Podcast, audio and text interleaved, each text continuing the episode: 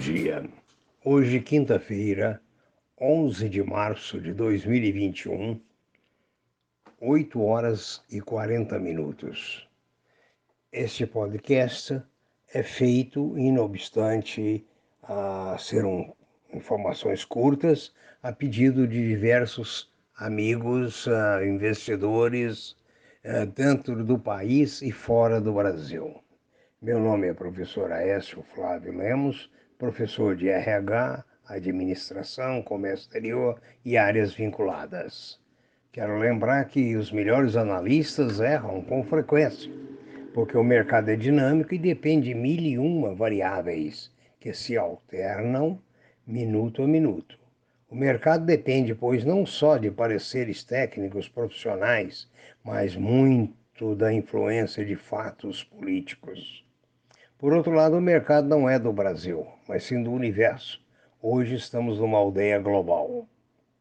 Pode-se dizer, como sempre repetimos, que o mercado imita a paisagem das nuvens, em constante mudança.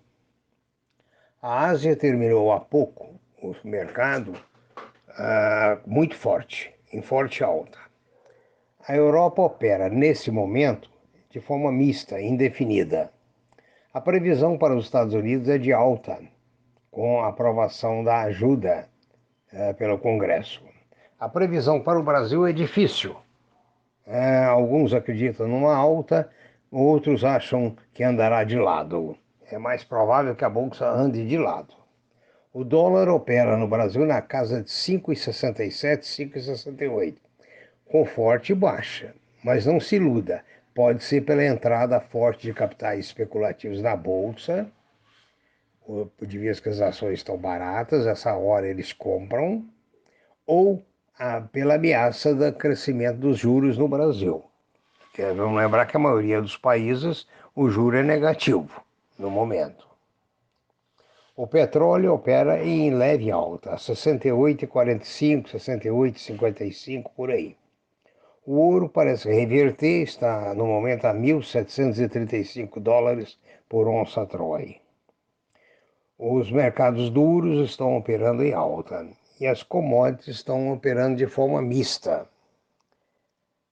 Hoje assusta no Brasil o fato de termos superado 2.300 mortes pelo Covid na data de ontem.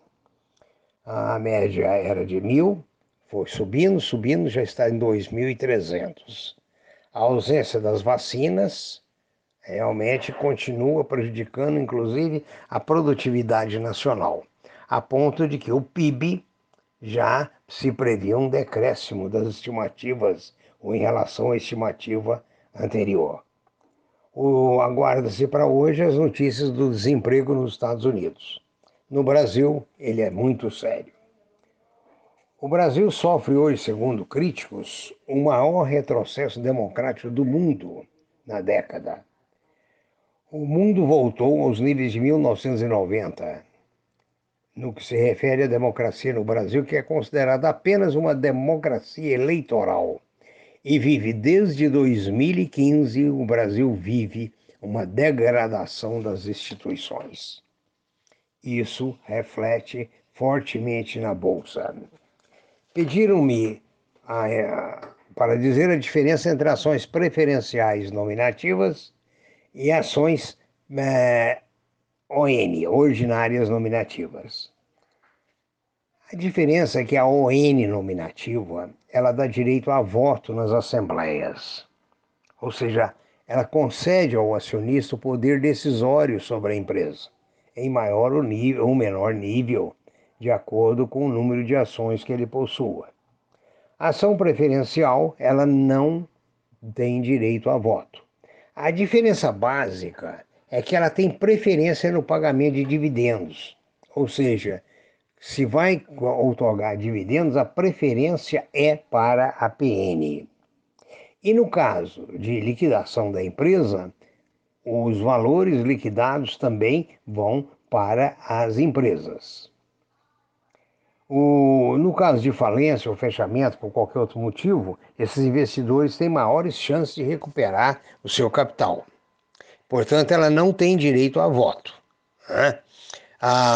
Por outro lado, a PN normalmente tem mais liquidez do que a ON, até porque a PN, como não dá direito a voto, tem um número muito maior em relação ao número de ações ON em que se divide o capital de uma empresa.